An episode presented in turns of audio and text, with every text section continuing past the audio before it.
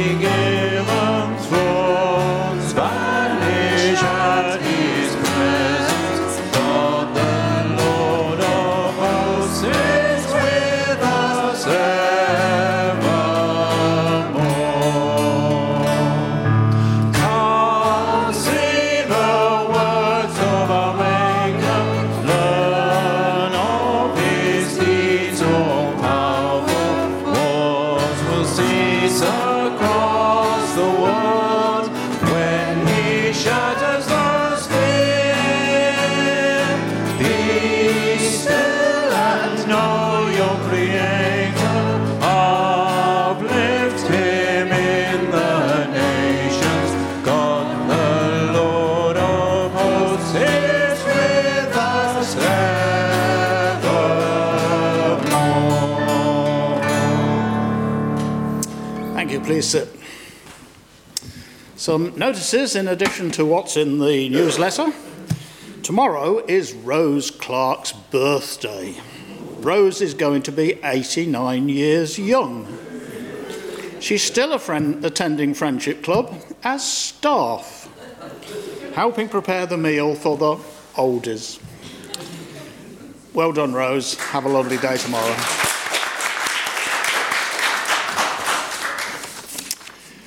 Thank you for your recent support and prayers for our grandson Zach. He's on his gap year and he spent a month doing voluntary work supporting refugees on the Greek island of Chios. He's back now and this is his report. So Zach writes, some people whose lives are in danger in war-torn, failed states simply have to get out. Many make their ways from countries like Afghanistan and Syria to Turkey that's not a safe place for refugees, but from the Turkish coast, you can see the Greek islands of Chios and Lesbos. And Greece is where the refugees hope to make uh, their claim for asylum. So they contact people smugglers who typically charge each refugee a thousand quid for the final stage, seven mile boat trip. That money is probably the last of what they have, even what they've been able to borrow. So for that money, you get a cheap inflatable boat overloaded with refugees, life-saving equipment, just inner tubes or life jackets that aren't much good, simple outboard motor, also the cheapest available, minimum fuel for the journey. So at night, the refugees are launched, told to make their way for a particular lighthouse. Seas can be rough. And Zach says that shortly before, shortly before his stay on the island, one boat landed with only 12 of the 19 that had set out women, children, and a baby lost.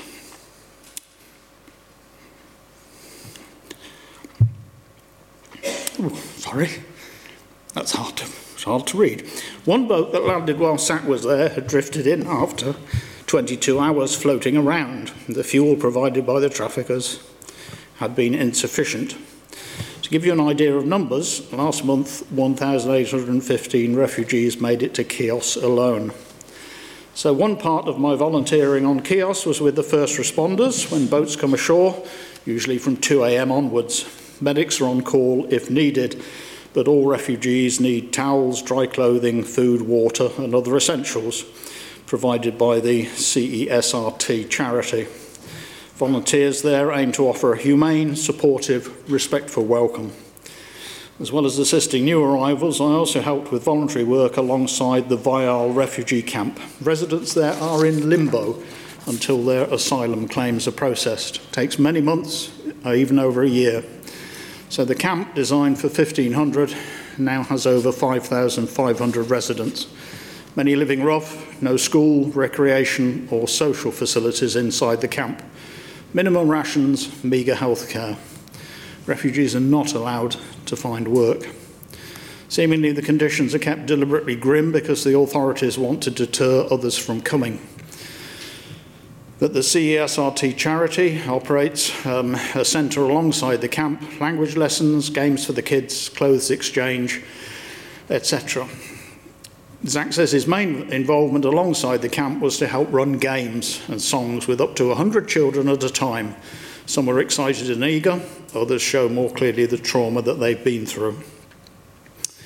Zach found that the charity was a really good one. It's low key, it's homegrown, set up in response to the human need on Chios, but well operated, well organised. Though inevitably resources are limited on the night he left, he said they ran out of blankets.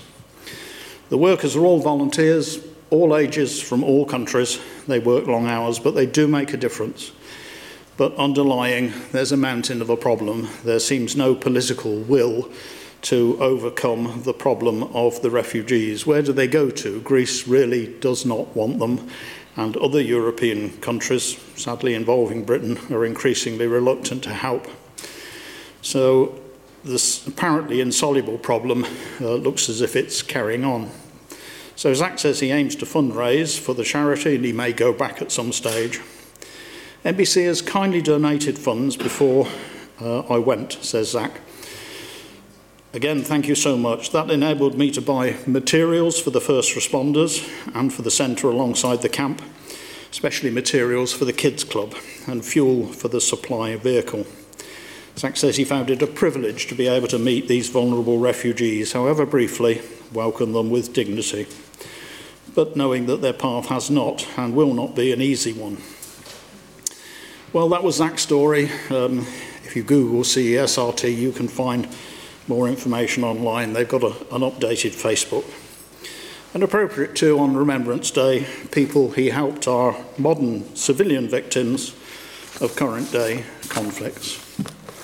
So we're going to sing again, Make Me a Channel of Your Peace, and I wonder if some kind folk could circulate the tubs, please, while we do that.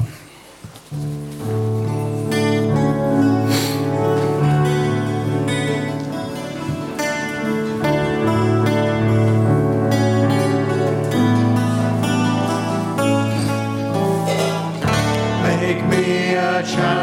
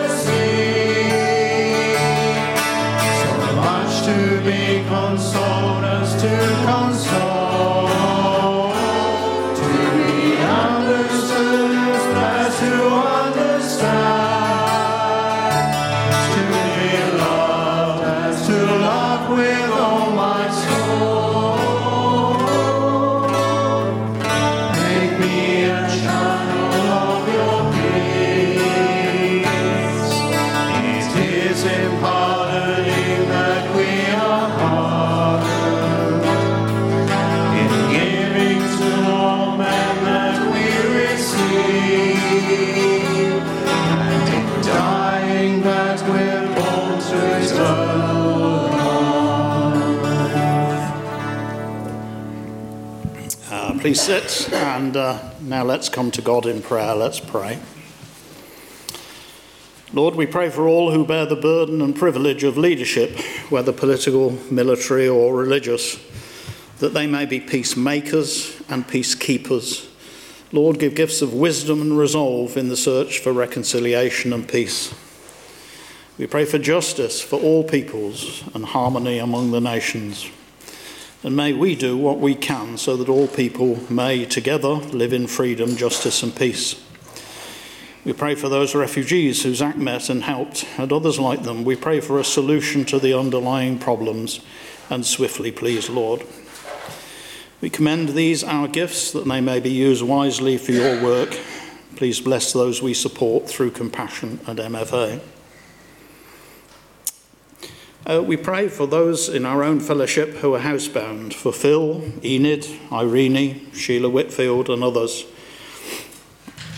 We pray for the focuses, thanking you that David is back home, and we ask that June may find relief from the back pain. We pray too for Cliff and Sue Arnold in India. We know that country is especially unsupportive of Christians, and we ask you to help them navigate those difficult challenges. Finally, Lord, we pray for all who are not with us for whatever reason, that you will meet them at points of need. Amen. And now Val's going to bring some extracts from the scripture, which I'll reflect on later.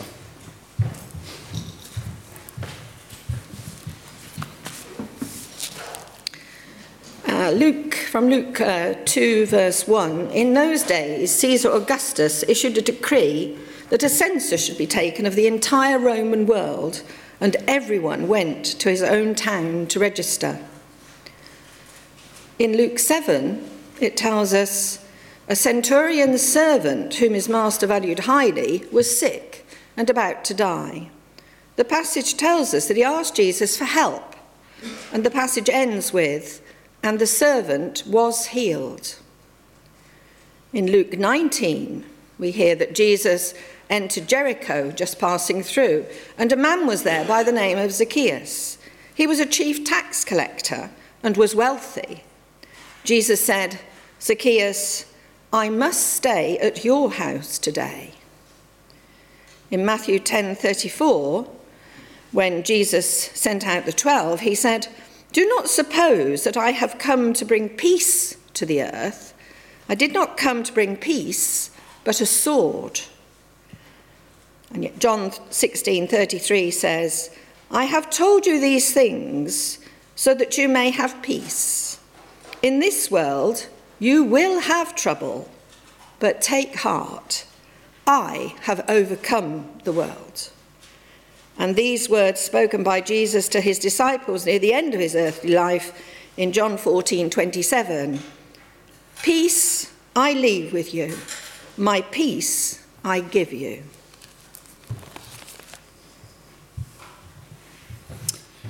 Thank you.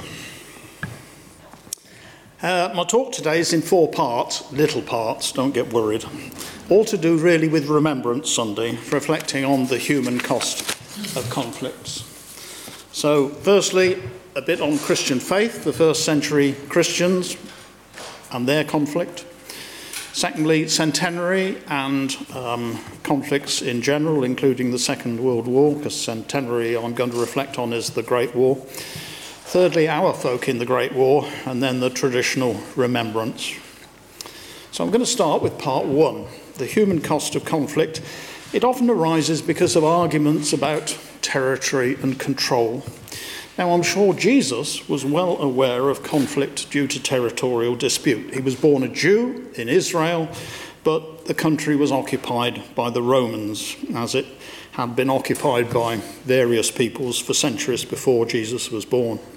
Now, the Jews knew their history. They knew they'd been free. They knew that they were the promised, uh, they were the chosen people. That was their promised land. Yet their country was occupied by others. It wasn't just head knowledge, this was emotional for the Jews. Now, Val read Luke's statement that the Roman emperor had issued a decree about registration. If you think about it, Jesus' dad Joseph probably had a thing or two to say um, to the young Jesus, maybe along the lines of, mm, those Romans, They wanted to make sure that they could tax every one of us. So everyone had to register in their ancestral home, would you believe? We had to journey from Nazareth to Bethlehem to register. That's over a hundred miles, lad. Rough, stony tracks, uphill, downhill, and your mum heavily pregnant with you, either walking or on a donkey. That's how you came to be born in a stable in Bethlehem. Oh, those Romans. As for the Romans, puppet King Herod, don't get me started on the things that he did. Yeah, so I reckon Jesus would have heard a lot of moans about the Romans as he grew up. And when Jesus was older, and it became clear that he was a very special person with a mission, many hoped he would be the revolutionary who would liberate Israel from Roman rule. But what do we hear in the scriptures? Luke tells us how Jesus was happy to help the Roman centurion. He healed his sick servant. Now, the centurion was probably a good bloke. He'd become a supporter of Jesus. But remember, he was a representative of Herod, the puppet king of the Romans. A Jew helping a Roman wouldn't have gone down well. And Luke also tells us how Jesus befriended Zacchaeus, tax collector for the Romans, seen as a turncoat by the Jews and a pariah. So Jesus seemingly did nothing to directly oppose the Roman occupation. Indeed, he showed toleration for the Romans, far from popular amongst the Jews. But in fact, I suggest Jesus' aim was to solve conflict on a higher level. He sought to deal with the root cause. His aim was peace in the world, not just Israel. His command was for people to love God and to love one another. But the message wasn't welcome, was it? Not to the Jews, not to the Romans or other pagans.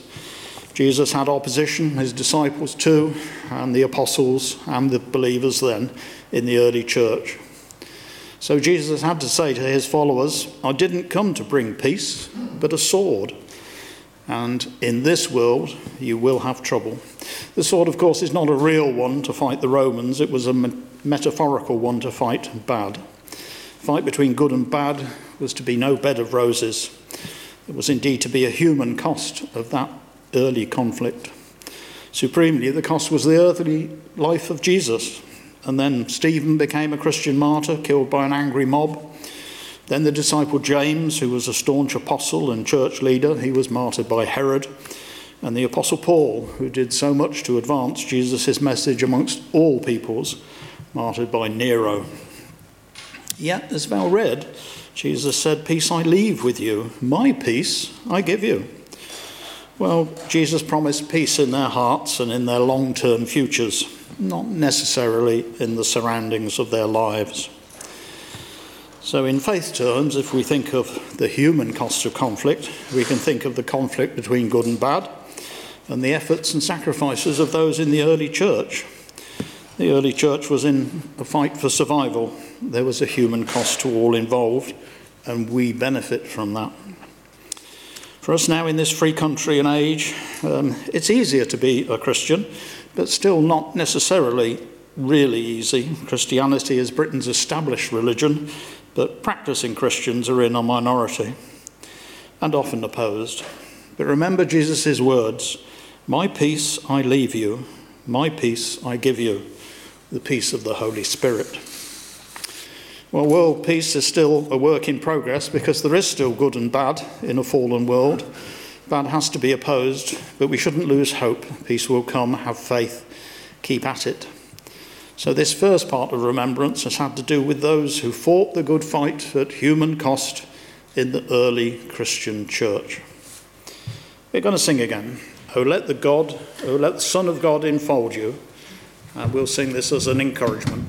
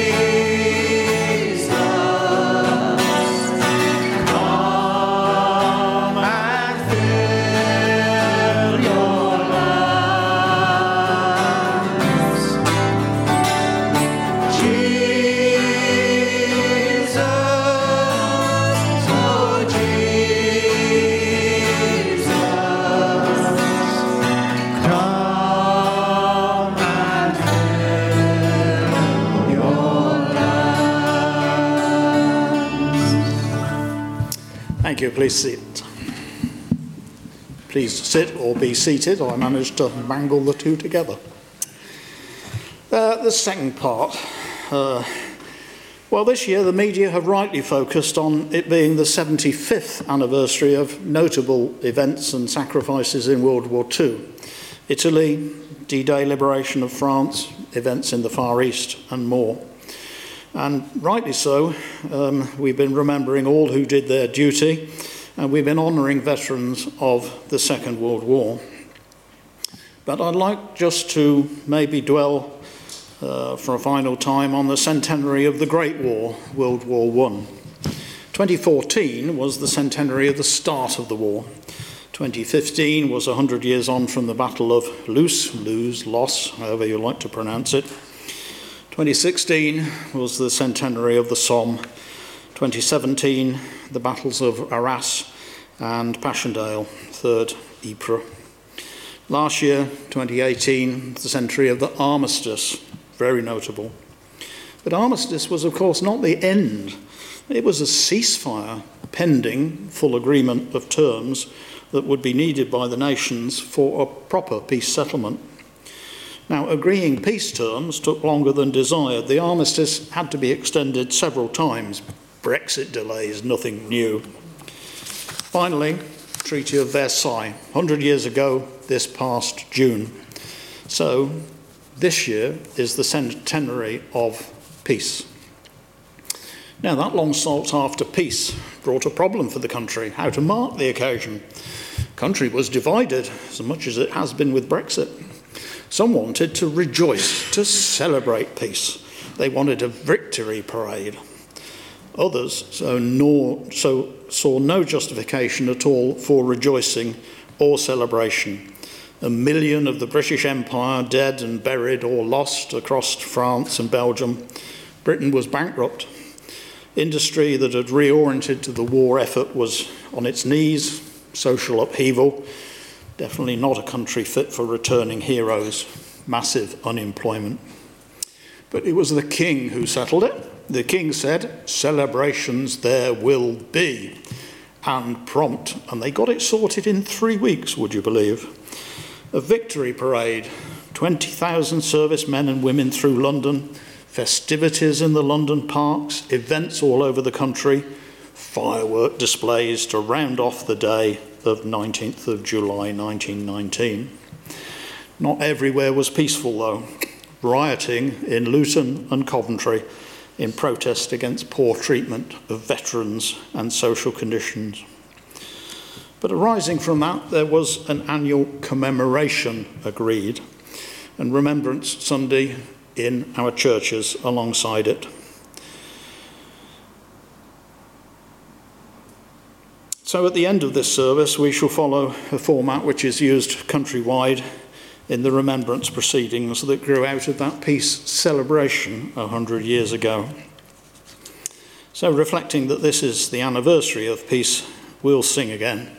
We declare your majesty the song of everlasting celebration of our faith.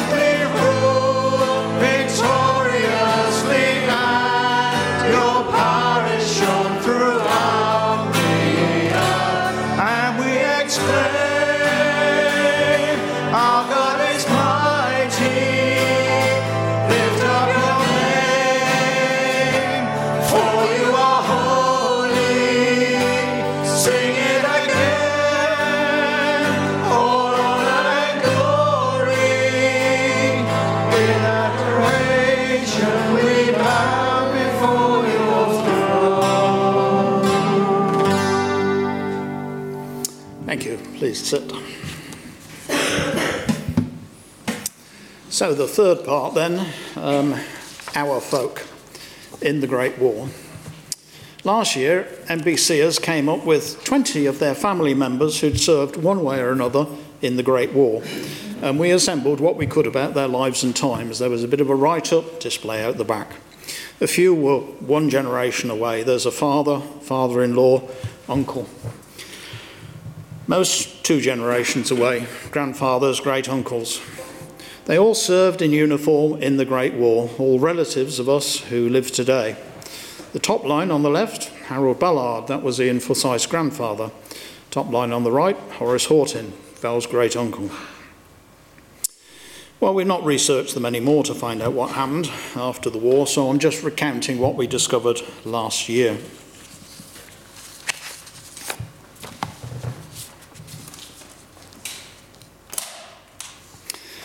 So for five of the 20, and if we could move on a slide, please, thanks very much.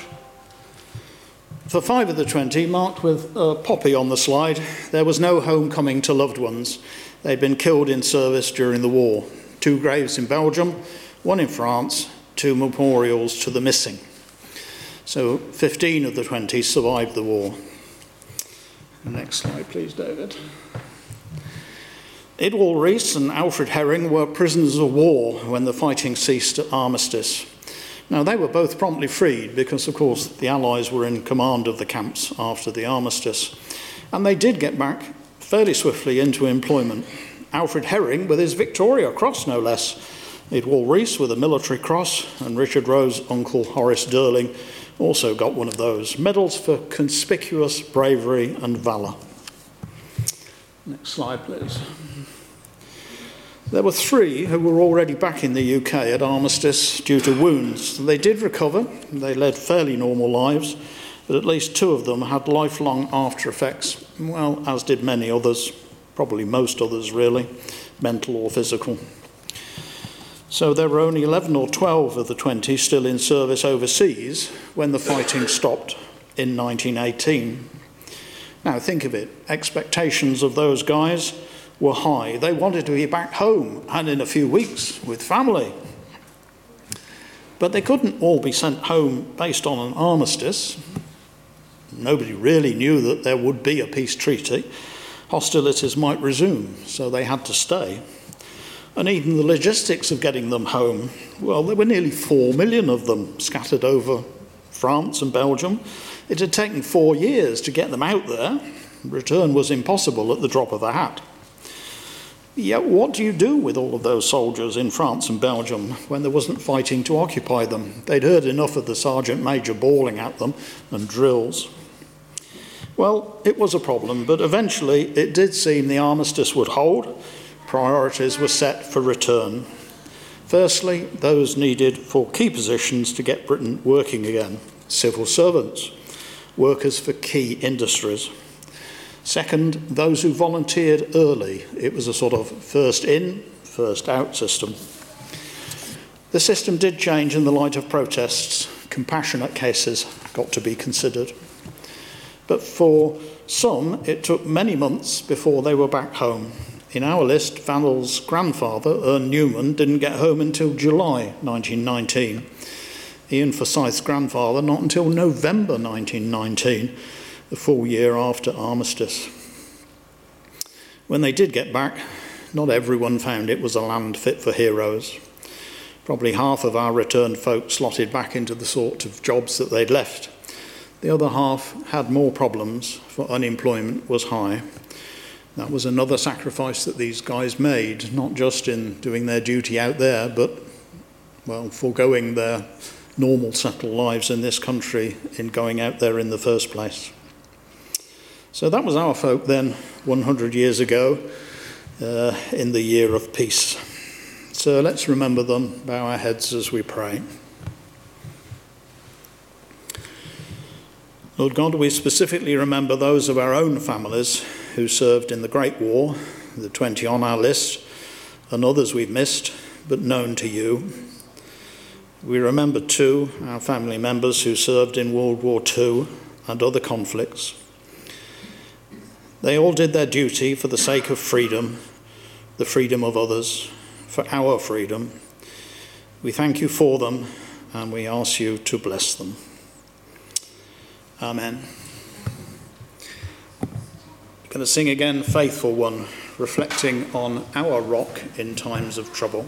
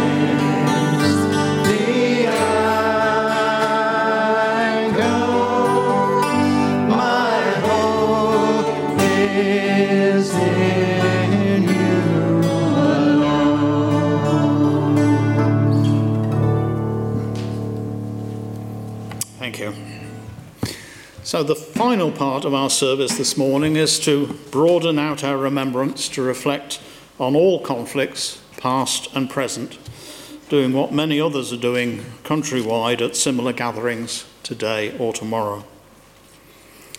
The Scriptures Psalm 46 God is our refuge and strength, a very present help in trouble. Lamentations 3 the steadfast love of the Lord never ceases, his mercies never come to an end. They are new every morning. Isaiah 40 Those who wait for the Lord shall renew their strength. They shall mount up with wings like eagles. They shall run and not be weary. They shall walk and not faint. And Micah wrote, What does the Lord require of you but to do justice and to love kindness and to walk humbly with our God? So let us stay seated as we pray, please. Let's pray. We meet in the presence of God to remember. They said, When you go home, tell them of us and say, For your tomorrow we gave our today. So we remember with thanksgiving and sorrow those whose lives in world wars and conflicts, past and present, have been given and taken away. We ask you give peace to those remaining who love them in death as in life. We pray for all who in bereavement, disability, and pain continue to suffer the consequences of fighting and terror. We pray for all members of the armed forces who are in danger this day, remembering also their families, their friends, and all who pray for their safe return. Amen. And so, in remembering, could we please say together the words on the screen? They, sh- they shall not grow. Start again. Do beg your pardon, do beg your pardon. Right, let's say the words on the screen, and I shall read them properly this time. They shall grow not old, as we that are left grow old. Age shall not weary them, nor the years condemn. At the going down of the sun and in the morning, we will remember them. We will remember them. Please now stand if you're able as we have our two minute silence when we remember with gratitude all those sacrifices made, past and present.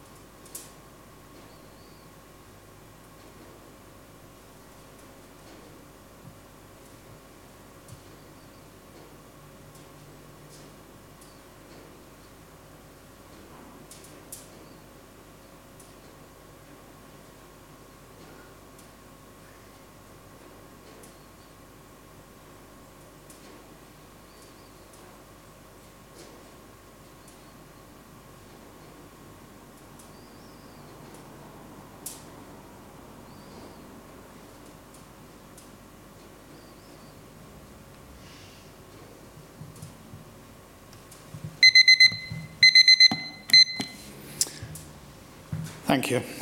Uh, we'll remain standing as we sing, O God, our help in ages past.